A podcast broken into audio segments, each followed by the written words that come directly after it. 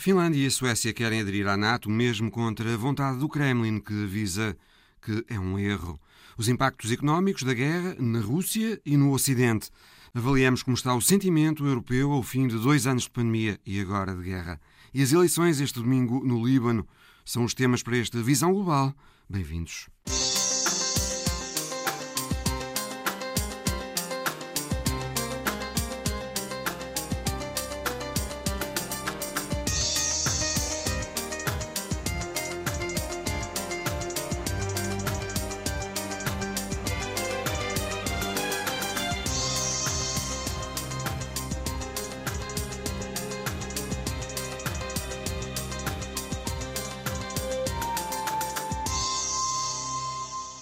O Presidente e a Primeira-Ministra da Finlândia anunciaram esta semana que o país pretende apresentar um pedido formal de adesão à NATO.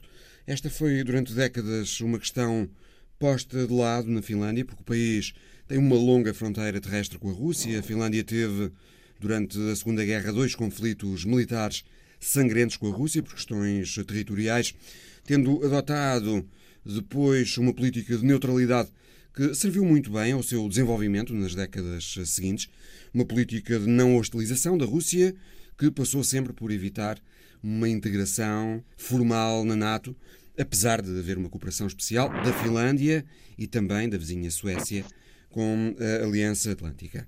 Tiago André Lopes, boa tarde. É professor de Diplomacia da Universidade Portucalense.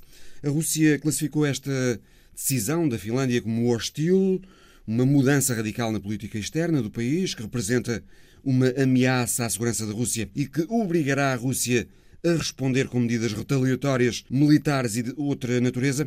Pergunto-lhe, Tiago André Lopes, se considera que esta decisão da Finlândia e da Suécia, que entretanto também já admitiu avançar com um pedido de integração plena na NATO, são mais achas para a fogueira? Se isto contribui para complicar a situação militar e de segurança na Europa? Olá, boa tarde e obrigado pelo convite para participar nesta discussão. Uh, os pedidos de adesão da Finlândia e da Suécia, obviamente, são a primeira grande alteração que a guerra da Ucrânia nos traz e é uma alteração, obviamente, no, no, no, na arquitetura de segurança europeia, com dois Estados até aqui, com aquilo que nós chamávamos de neutralidade pragmática, a passarem agora a, a, a, a uma fase de cooperação plena com as instituições, com as quais de resto já cooperavam, mas apenas em missões de paz. Acima de tudo, estas questões são obviamente um bocadinho diferentes. Porquê? Porque nós não podemos esquecer que a Finlândia partilha cerca de mil e trezentos quilómetros de fronteira com a Rússia, a Suécia não, não tem essa partilha e, portanto, é também por isso que os processos não estão a decorrer ao mesmo tempo. É por isso que a Finlândia já está uh, com o processo mais avançado, enquanto a Suécia está agora a fechar a discussão uh, uh, uh, dentro do próprio partido que dá uh, sustentáculo ao governo e depois passará para a discussão parlamentar e, eventualmente, o tal pedido de adesão. Sendo certo, no entanto, que a Suécia também teve complicações com a Rússia no passado. Sim, e violações por questões de, relacionadas uh, com o controle do Báltico. Exatamente. Hum. Agora, uh, aquilo que nós temos aqui... Um, não são necessariamente achas para a fogueira, mas não ajudam, pelo menos, ao processo negocial. E isto porquê? No momento em que a União Europeia e a NATO e a própria O S C E têm tentado reativar as negociações uh, uh, diplomáticas ao alto nível, não ajuda o, o, a Rússia a sentir-se como que posta contra a espada e a parede. Ou seja, esta ideia de isolamento da Rússia, que ainda por cima não produz verdadeiro isolamento, o que os Estados ocidentais estão a fazer é a empurrar a Rússia para a órbita, entre outros, de Estados como a China e do, do chamado Sul Global, e vai retirar a, ao Ocidente, no médio prazo, capacidade de influenciar de forma mais proativa as decisões na Rússia. Creio que há até na academia, designadamente, Tiago André Lopes, um novo acrónimo, justamente sim, para designar a Rússia e os seus aliados uh, neste é momento, C R I P, não é? Sim, este acrónimo é, é composto pelas letras, é o C de China, depois é o R de Rússia, depois tem um primeiro I para o Irão, tem um P para o Paquistão e tem um segundo I para a Índia. Portanto, C R I P.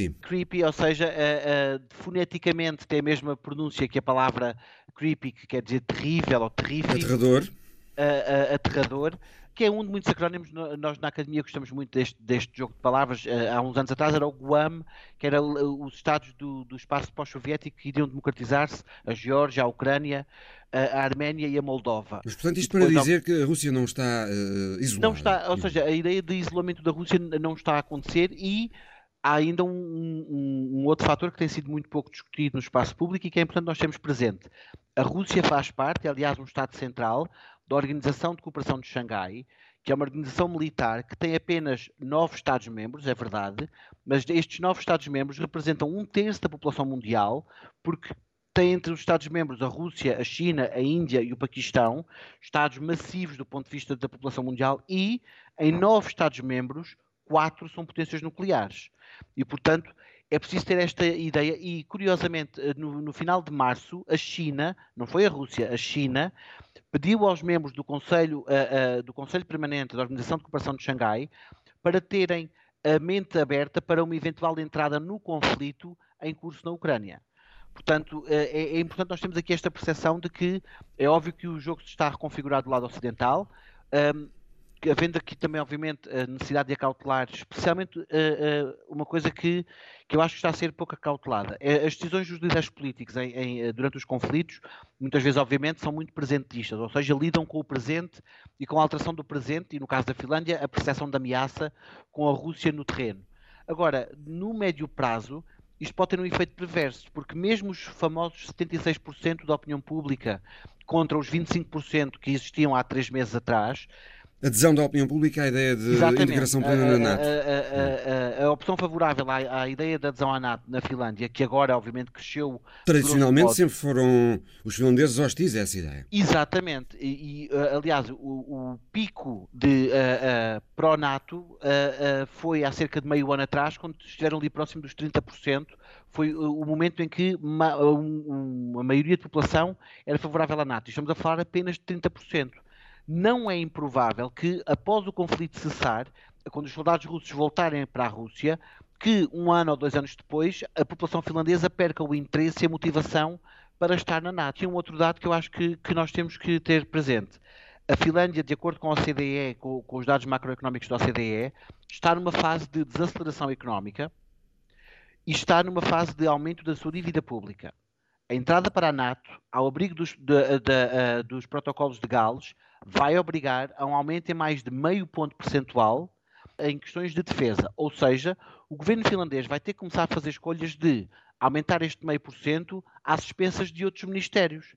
Seja ele educação, seja ele saúde, seja ele sistema de pensões, vai haver escolhas. Estas escolhas vão ter que ser justificadas depois ao todo nacional.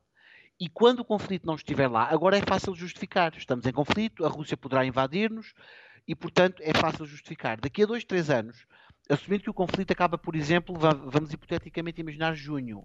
No próximo ciclo legislativo, quando formos a eleições parlamentares, é muito provável que partidos como os verdadeiros finlandeses, que são partidos eurocéticos e partidos da, da direita ou extrema-direita populista, capitalizem votos, aumentem o número de deputados com este discurso de entrarmos à pressa para a NATO, temos relações hostis com a Rússia sem necessidade e ainda por cima temos uma situação de dilapidação dos serviços do Estado.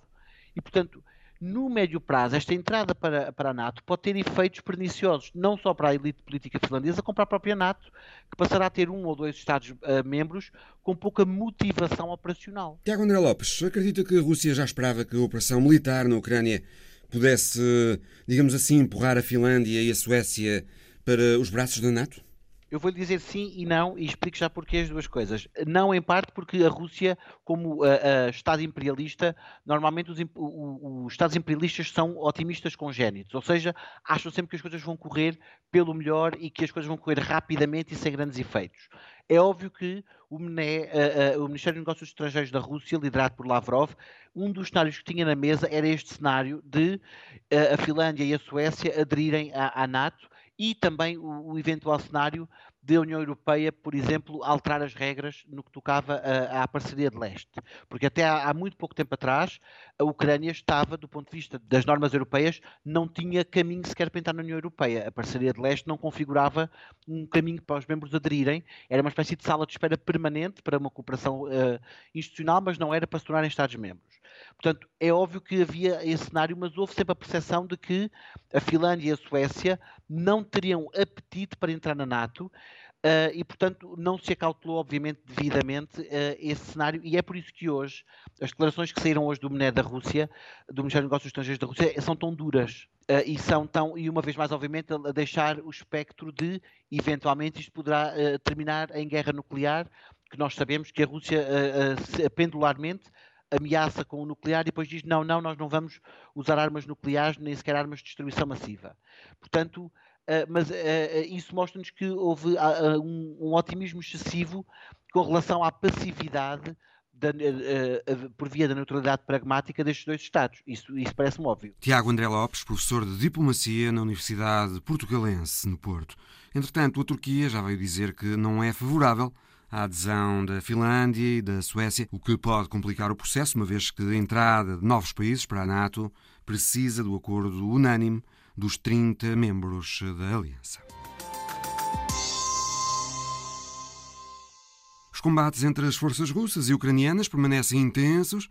Em algumas regiões do leste da Ucrânia, o enviado especial da Antena um, Luís Peixoto, registrou os efeitos da guerra em Mala Danylivka, uma localidade na região de Kharkiv.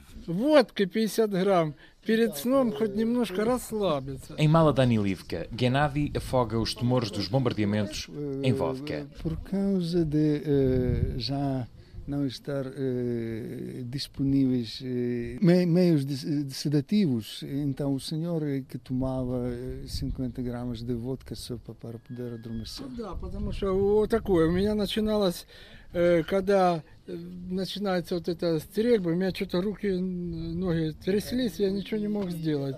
Tremiam os braços e as pernas e não podia fazer nada sem consumir um golpe de vodka. Na casa deste engenheiro civil reformado, a guerra está presente nos portões furados pelas bombas de fragmentação. E, o senhor ia com as orelhas, os ouvidos tapados, porque uh, não se podia aguentar tanto barulho. Muitos habitantes fugiram e pelo menos duas pessoas morreram. Uma na fila para o pão, outra dentro de casa. Os locais contam que uma mulher enlouqueceu a fugir dos bombardeamentos. Gennady e a mulher ficaram. Vou explicar porquê. A sogra deste senhor tem noventa e cinco anos de idade e já não é transportável. No edifício da Câmara, o jovem autarca Oleksandr Aleksandrovich aguarda-nos. Aqui, por exemplo, gás não há.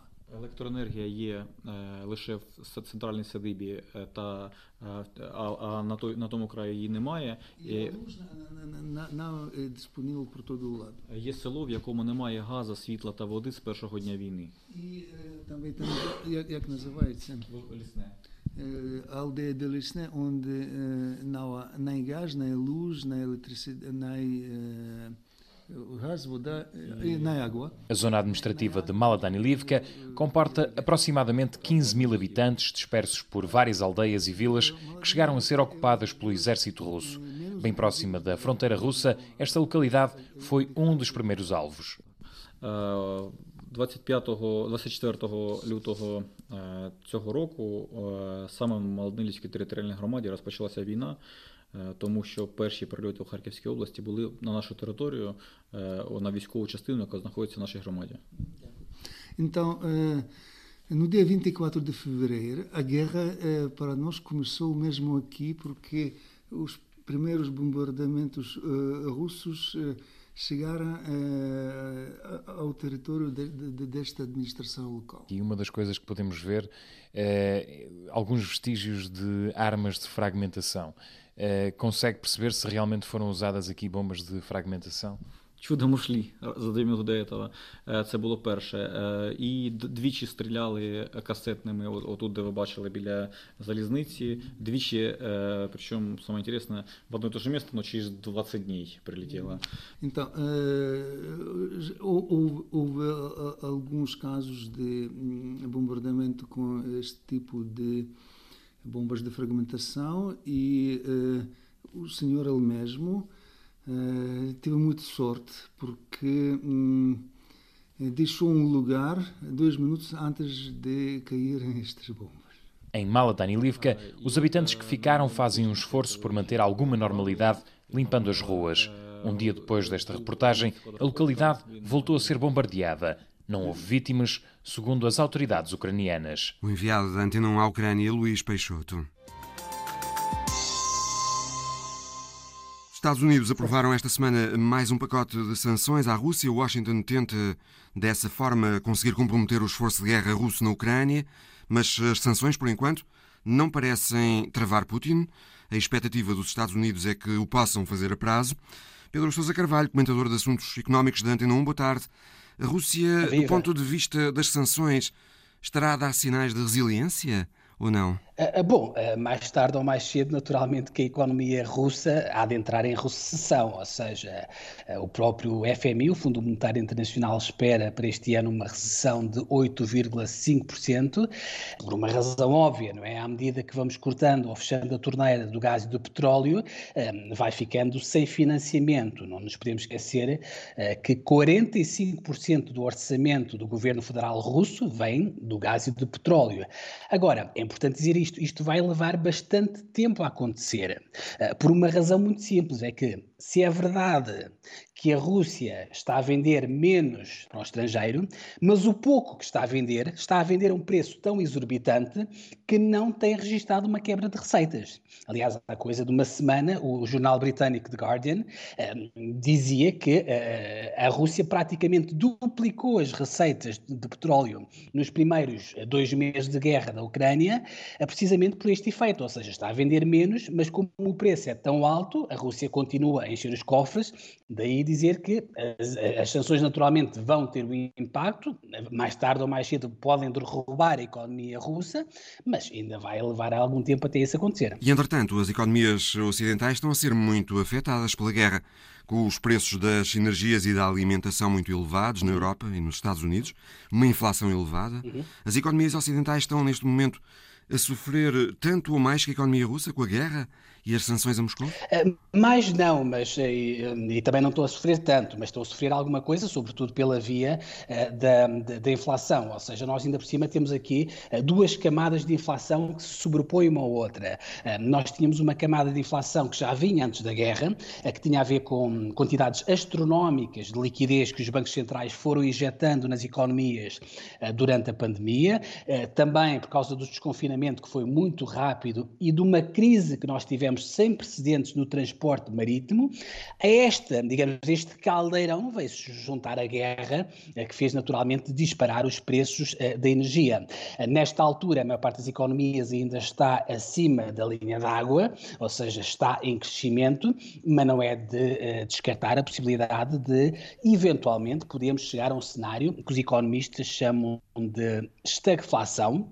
Estagflação, o que quer dizer? Portanto, significa, ao mesmo tempo, termos preços elevados, que é o que está a acontecer, termos uma recessão ou uma estagnação, ainda não está a acontecer, mas há aqui algumas economias no Ocidente, nomeadamente os Estados Unidos da América e o Reino Unido, começam a dar sinais de enfraquecimento, e uma terceira condição, que é o desemprego, que felizmente não está a verificar, apesar da inflação, o mercado do trabalho ter registrado uma grande dinâmica, quer em Portugal, quer no Ocidente, portanto isso naturalmente é positivo. O que nos faz pensar que eventualmente este cenário teoricamente é possível, mas ainda não estará no, no horizonte. O que nesta altura os bancos centrais no Ocidente têm começado a fazer é tentar resolver o problema aumentando as taxas de juros.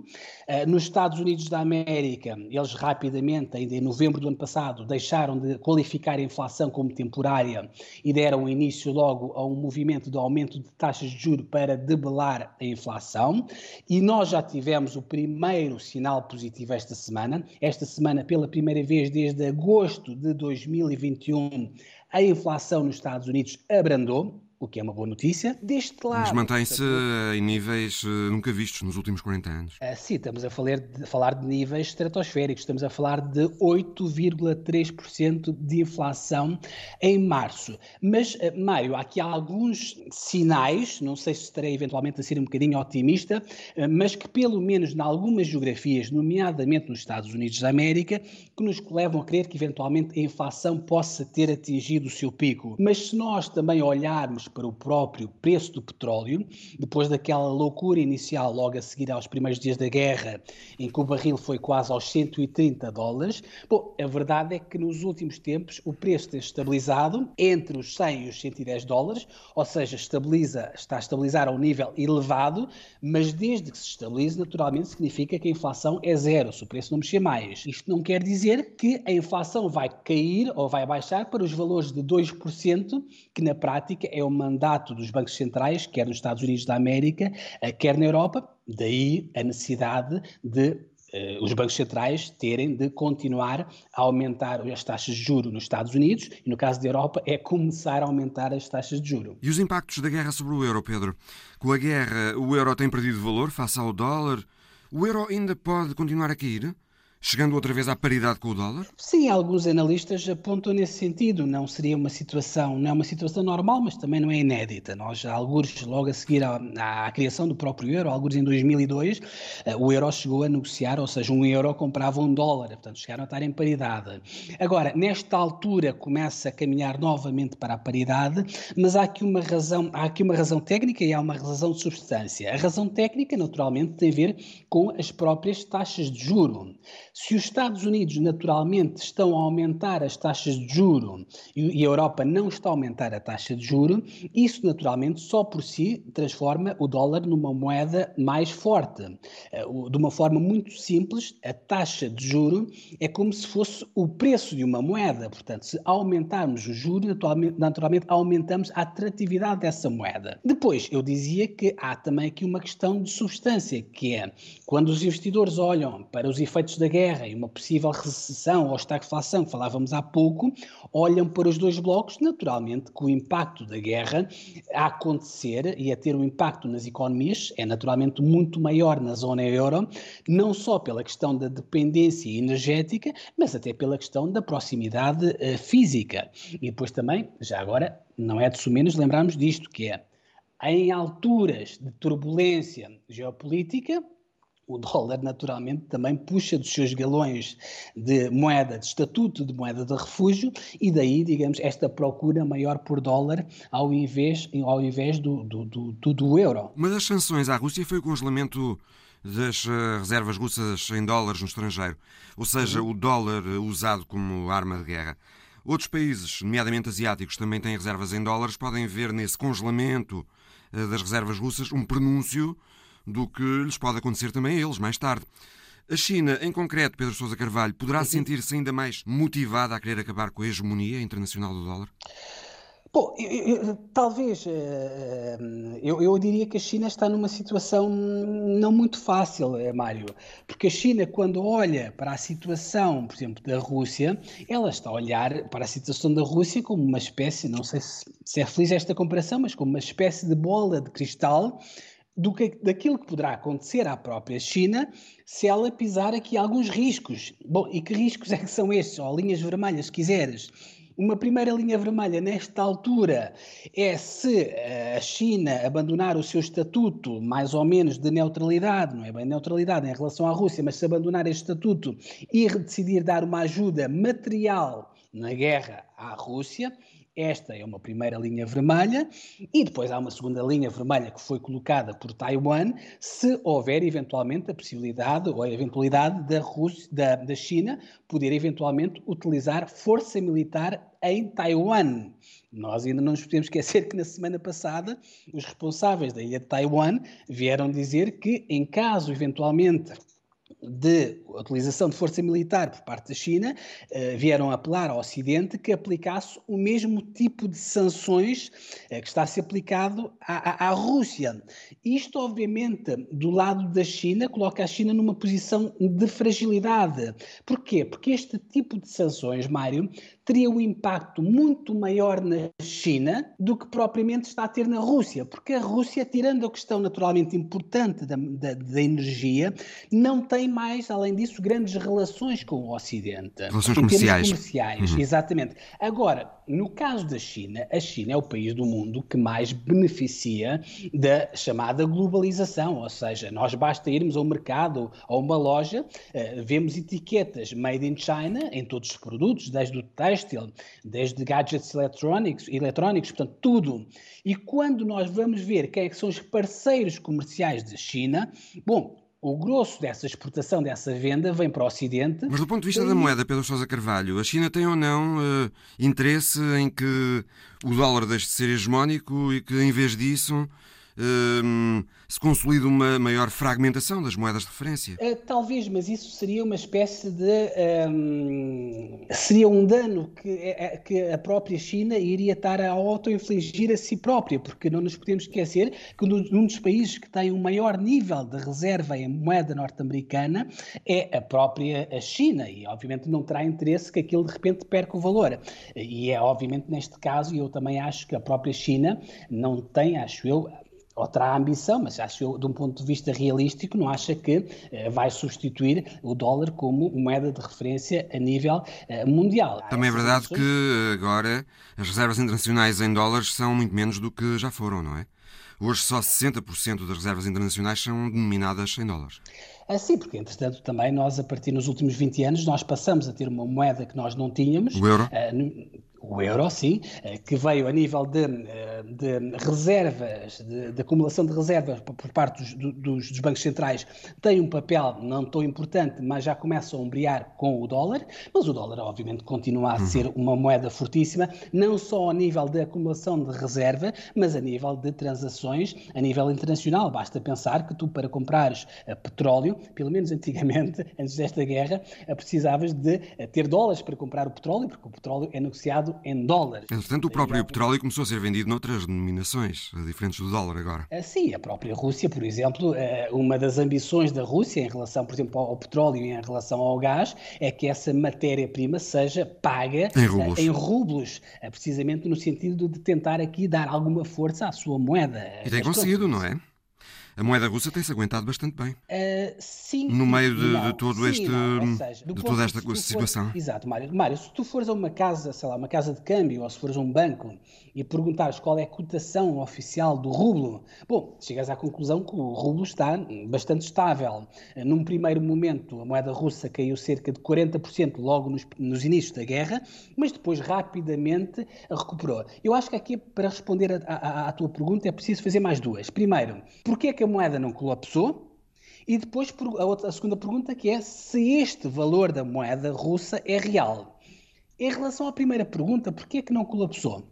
Não colapsou primeiro porque, como eu dizia há pouco, a Rússia continua a vender petróleo, ou seja, e com os preços altos continua a ter uma grande, ou seja, há, uma grande, há um grande fluxo de moeda estrangeira para a Rússia, apesar de tudo continua a ser uma, uma, uma economia robusta. O Banco Central Russo aumentou as taxas de juros de nove vírgula cinco por cento para vinte por cento, no sentido de tentar preservar o valor da moeda, e depois, mais importante do que isso, foram tomadas uma série de medidas artificiais de controle de capitais. Por exemplo, hoje em dia, se tu quiseres na Rússia comprar moeda estrangeira, tens de pagar uma comissão de trinta por cento. Putin obrigou, por exemplo, as empresas que exportam, exportadoras russas, a converter oitenta por cento das suas reservas em moedas estrangeiras em rublos. E os próprios residentes na Rússia, portanto, sejas russo ou sejas estrangeiro, desde que vivas na Rússia, estás proibido de contrair créditos em moeda estrangeira. Isto, obviamente, acaba por criar um suporte, mas como ainda dizia há uma semana ou duas Anthony Blinken, o secretário de Estado norte-americano, este suporte é um bocadinho artificial. E porquê que eu digo isto? E porquê que ele diz isto, aliás? Por duas razões. Se tu hoje em dia, portanto, se as pessoas quiserem realmente transacionar rublos, ou seja, ir comprar rublos ou vender rublos, Hoje é uma tarefa praticamente impossível. Aliás, nós tivemos uma reportagem muito interessante uh, dos jornalistas de, do, do Economist, que fizeram-se, puseram-se no papel de compradores e de vendedores de rublos e andaram a bater às capelinhas todas, portanto às casas de câmbio e aos bancos, e era impossível comprar e era impossível vender rublo. E isto, obviamente, a partir do momento em que temos uma moeda com um nível de liquidez de transação tão baixo, é muito fácil ao Banco Central russo manipular a moeda, ou seja, segurar o valor da moeda. Aliás, eu acho que a prova dos nove daquilo que eu estou a dizer, Mário, basta olharmos para a cotação oficial. A cotação oficial do dólar em relação ao rublo, a cotação oficial é um dólar, hoje consegues comprar à volta de oitenta rublos. Isso é o que aparece nos placares. Mas não havendo transações, onde está a acontecer transações é no chamado mercado negro. E no mercado negro, hoje em dia, um dólar chega a comprar duzentos e cinquenta rublos.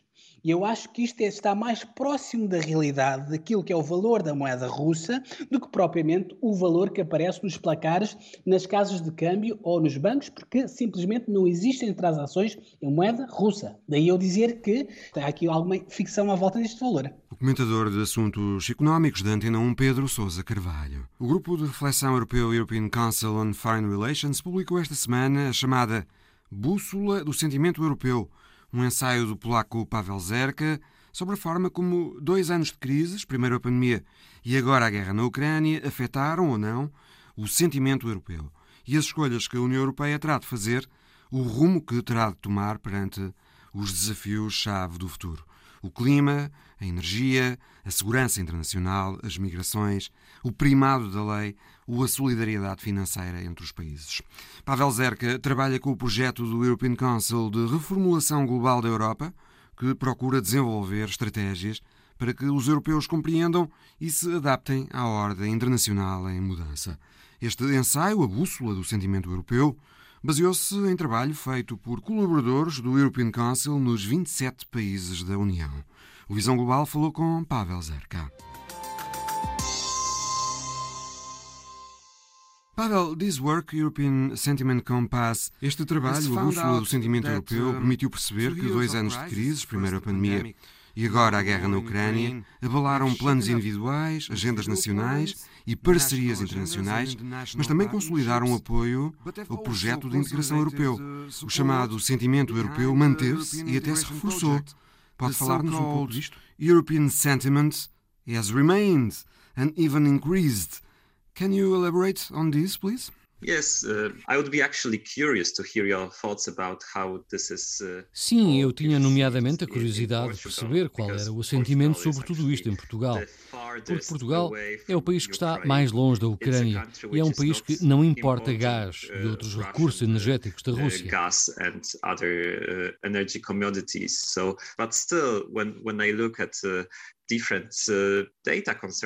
E quando olho para os dados referentes a Portugal, vejo que, por exemplo, a confiança na União Europeia é muito forte. Aliás, sempre foi, mas desde o início da pandemia ainda se reforçou mais.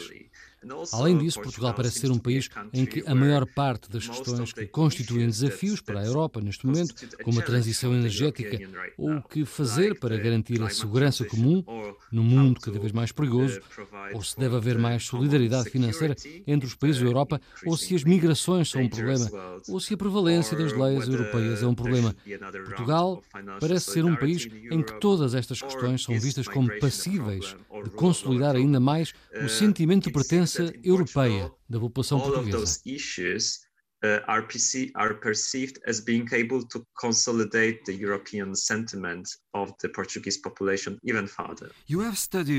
Vocês estudaram vários temas-chave e perceberam que alguns dividem mais os europeus do que outros. Em termos gerais, talvez possamos dizer que alguns temas, como a política de segurança internacional, as migrações, as questões legais ou a solidariedade financeira, têm menos potencial para afetar negativamente as posições dos países relativamente à Europa do que outros, como o clima ou a política energética. Isto é correto? Europe than climate or energetic policy. Is this correct? Uh, not entirely. So we, Não inteiramente. Nós reparamos que todas as questões, sem exceção, têm potencial para consolidar o apoio ao projeto europeu. Deixe-me dar-lhe um exemplo. Eu vivo em Paris e participo regularmente em concentrações de solidariedade com a Ucrânia e nestas concentrações ouço muita gente a dizer se a Europa conseguir entender-se sobre as ajudas financeiras a atribuir aos Estados-membros, que sofreram mais com a pandemia, porque é que não se consegue entender da mesma forma sobre parar as importações de energia da Rússia, por exemplo? Member states that have suffered the most during the pandemic. Why shouldn't it agree equally boldly and swiftly on halting uh, energy imports from Russia, for example?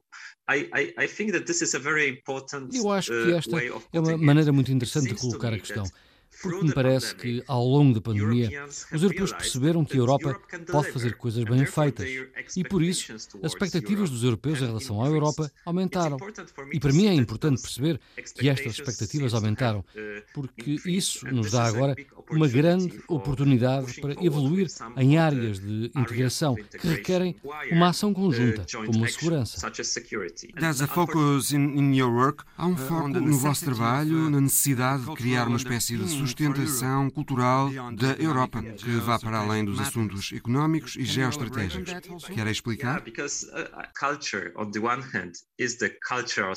Sim, quando falamos de cultura, falamos, por um lado, do setor cultural, as artes, os setores criativos, por exemplo, a Eurovisão é a cultura, mas a cultura tem também uma dimensão antropológica. É algo que une as nossas nações e sociedades. Este momento que a Europa está a viver é muito cultural. E é muito cultural porque, para conseguir enfrentar os desafios atuais, como a segurança internacional, as migrações ou as alterações climáticas, a Europa precisa de ter um setor cultural a funcionar de uma forma correta e de uma forma livre, para que esse setor possa ajudar os europeus a definir as formas de enfrentar esses desafios. So that they help Europeans uh, define the ways of tackling those uh, issues. But at the same time, you probably need to realize that. E ao mesmo tempo é preciso perceber que o projeto europeu tem de ser também um projeto profundamente cultural. Isto tem sido um tabu ao longo de décadas.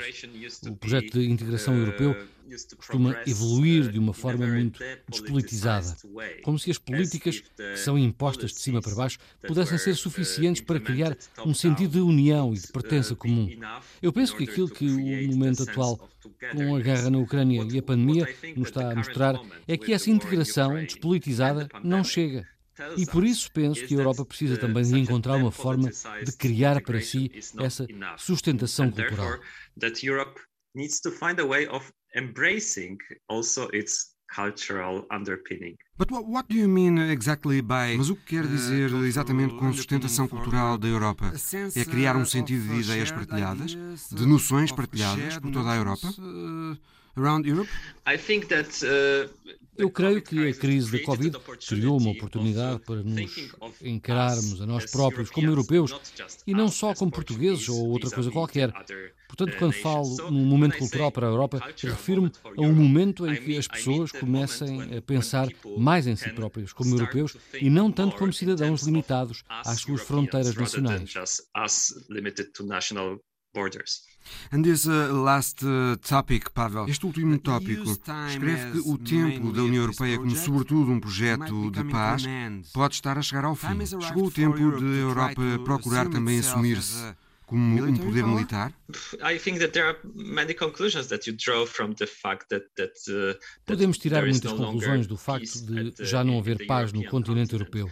E uma das conclusões importantes é pensarmos sobre como é que nós, europeus, podemos, em conjunto, garantir a nossa própria segurança. Estão criadas as condições para discutir formas de maior integração nas áreas da segurança e defesa. Mas esta é uma questão que divide muitos países. Podemos ver, por exemplo, que para muitos países da Europa Central e do Leste, a guerra na Ucrânia só veio confirmar que, em momentos como este, eles apenas podem confiar na NATO e nos Estados Unidos, não tanto tanto nos parceiros europeus. E vemos também que a Suécia e a Finlândia estão a mudar as suas posições em matéria de segurança e defesa e estão a querer aderir à NATO.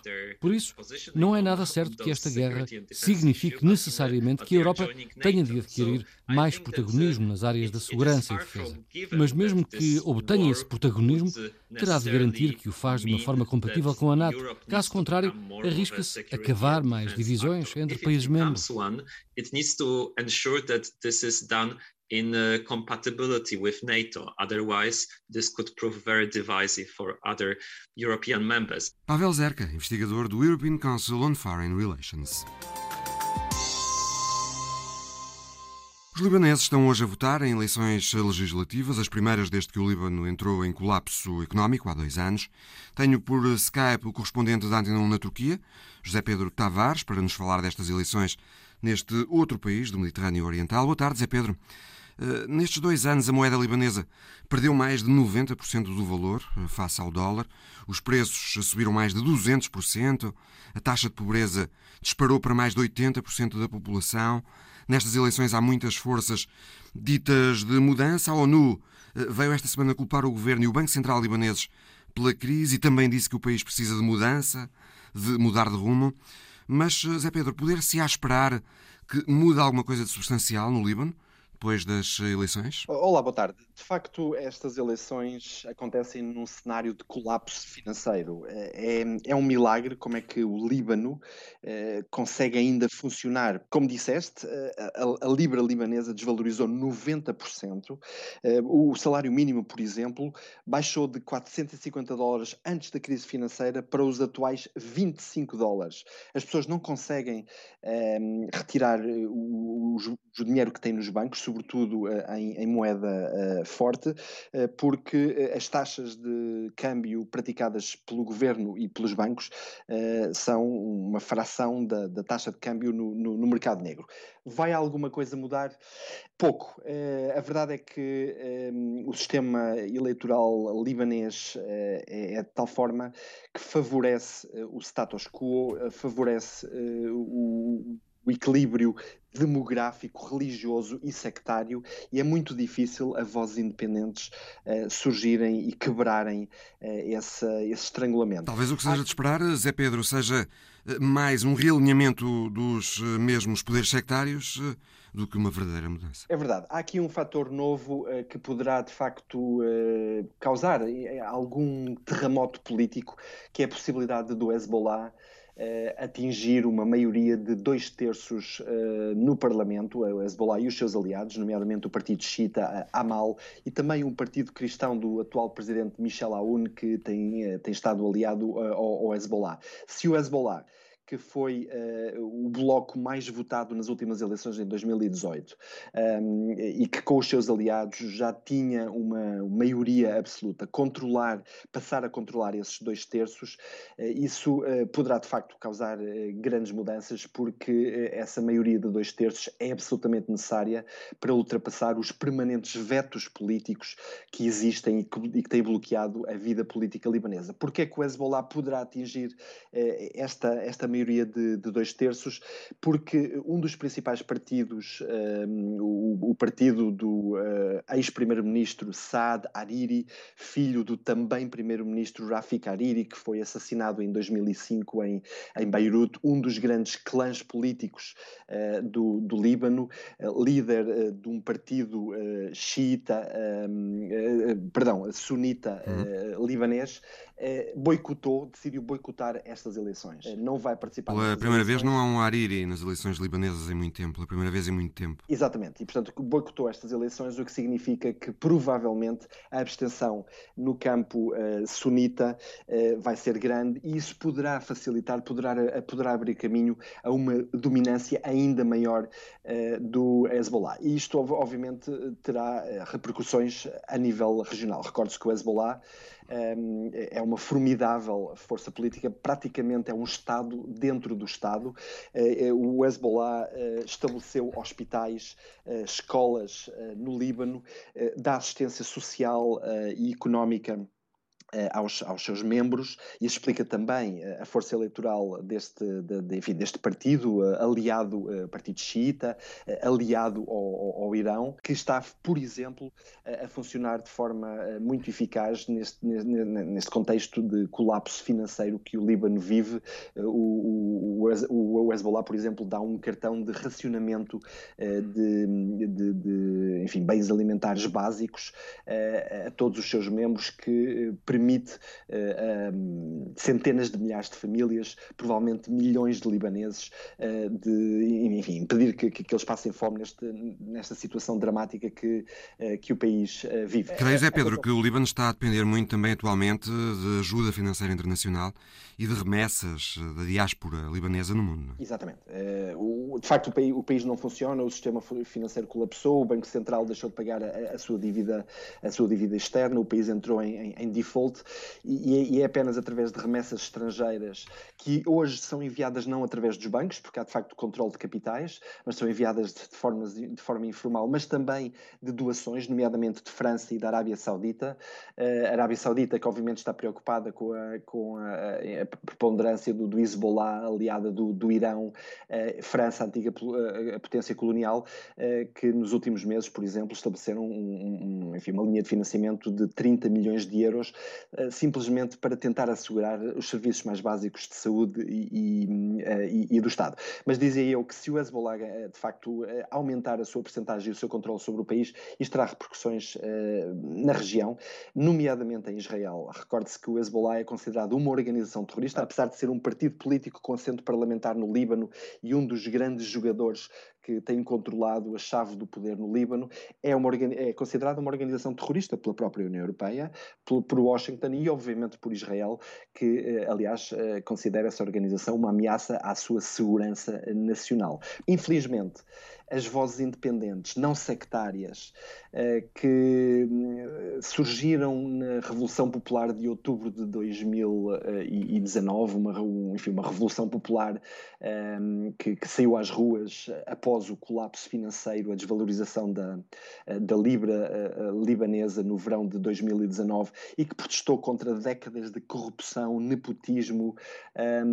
Infelizmente, essas vozes não conseguiram quebrar o estrangulamento do sistema eleitoral libanês, uh, e uh, haverá muito poucos candidatos independentes, não sectários, uh, a ser eleitos uh, para o próximo Parlamento uh, libanês, que não será muito diferente, com exceção da ausência de facto de, de Hariri e, e do seu partido, não será muito diferente de, de parlamentos anteriores, e que uh, foram completamente uh, uh, disfuncionais. O, o país tem que sair desta situação uh, de crise profunda. O, o Fundo Monetário Internacional um, acordou no mês passado um programa de reestruturação uh, da, da, da economia libanesa, uh, que prevê uma, uma linha de financiamento de três mil milhões de dólares, mas que exige uma série de reformas que o próximo governo deveria, uh, enfim, validar, uh, fazer aprovar no Parlamento, um, e, e daí a importância destas, uh, destas eleições. Resta saber se um Hezbollah uh, fortalecido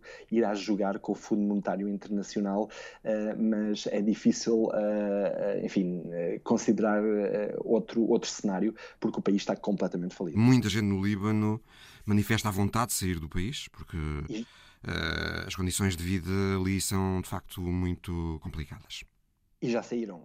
E muitos já saíram. Nos, nos últimos dois anos, devido à crise económica, houve um, um enorme brain drain, um fluxo de gente, sobretudo gente jovem, sobretudo gente válida, sobretudo gente não sectária, que, com, com, com ideias independentes, e isto, e isto agrava ainda mais a, a situação política e, e, a, a, atual, porque aqueles que ficam no Líbano, tendem, mais velhos, tendem a votar de acordo com, com linhas sectárias. É bem verdade que as eleições também ocorreram, e já ocorreram no fim de semana passado, na, na diáspora libanesa no estrangeiro.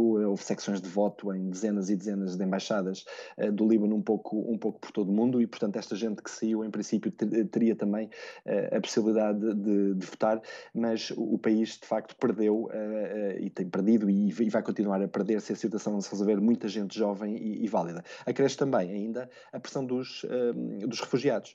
O Líbano, uma, com uma população de cerca de seis milhões de pessoas, tem um milhão de refugiados, sobretudo sírios. Uh, é aliás o país do mundo, em termos relativos, com mais refugiados uh, relativamente à, à, à população original. Praticamente vinte e cinco por cento um, da, da, da população é, é refugiada, e, e isto tem, tem, tem causado uma enorme pressão uh, demográfica e económica uh, nesta, uh, nesta sociedade. É de facto, são, são de facto eleições extraordinariamente importantes um, para tentar resolver uma situação num país completamente disfuncional, falido uh, e à beira do colapso. Alice Vilaça conta-nos na história da semana um sonho que levou vinte e dois anos a cumprir. Sentimos realmente um coração cheio, há uma fortuna, um sonho cumprido e isso. Nunca hubiéramos imaginado quando salimos acá voltar vinte e dois anos depois, com hijos, com todo o vivido. Candelária e Herman são argentinos. Demoraram vinte e dois anos a dar a volta ao mundo e pelo caminho nasceram quatro filhos. No regresso a Buenos Aires, foram recebidos em clima de festa. O casal saiu da Argentina a vinte e cinco de janeiro do ano dois mil. Percorreram trezentos e sessenta e dois mil quilómetros, cinco continentes. A viagem foi de carro, o Hologram, um calhambeque, um Rampage de mil novecentos e vinte e oito, que dificilmente ultrapassa os cinquenta quilómetros hora. Não foi planeado, a ideia era viajar nada mais que seis meses, mas era uma ideia de chegar a Alaska. Partiram de uma cidade na fronteira entre a Argentina e o Uruguai. Visitaram cento e dois países e viram a família crescer pelo caminho. Um filho em cada país. Viajaram, nasceram no caminho. Pampa, de dezenove anos, nasceu nos Estados Unidos da América. Tewe, de dezasseis, na Argentina. Paloma, de catorze, no Canadá. E o Wallaby, de doze anos, na Austrália. El mundo foi o colégio para eles, não? A mala do Ovogram funcionou como despensa da cozinha e o calor do motor era usado para cozinhar ou aquecer água. Roupas e ferramentas eram guardadas debaixo dos assentos. Uma espécie de autocaravana. E em trinta quilómetros têm os huevos duros listos. Mas neste caminho também enfrentaram alguns obstáculos. Herman apanhou malária. A família atravessou a Ásia durante um surto de gripe aviária e teve que lidar com o ébola em África e a dengue na América Central. A covid dezenove prendeu-os no Brasil durante mais tempo do que aquilo que estava previsto. Durante as viagens eram recebidos nas casas das pessoas que se encantavam com a história dos Zappa. A família estima que passou por duas mil casas em todos estes anos. E a viagem demorou tanto tempo por culpa das pessoas com quem se cruzavam. Não os deixavam partir no dia seguinte. Apresentavam sempre argumentos para que a família Zappa ficasse por mais um dia. Prolongou muito mais porque a gente não te deixava ir ao dia seguinte. Te dizia, por favor, quédate que este fim de semana vamos ir a andar a cavalo. O marco final da viagem dos Zappa foi o Obelisco, ponto icónico de Buenos Aires, capital argentina. vinte e dois anos depois, quando chegaram ao ponto de partida, eram famosos. Tinham vendido cerca de cem mil cópias do livro Catching a Dream, Atrapa-te o Sonho, a principal fonte de receita da viagem. Depois de um pequeno livro que se transformou num gigante livro que se chama Atrapa-te o Sonho. Todo mundo pode ir por seu sonho, só há que começarlo.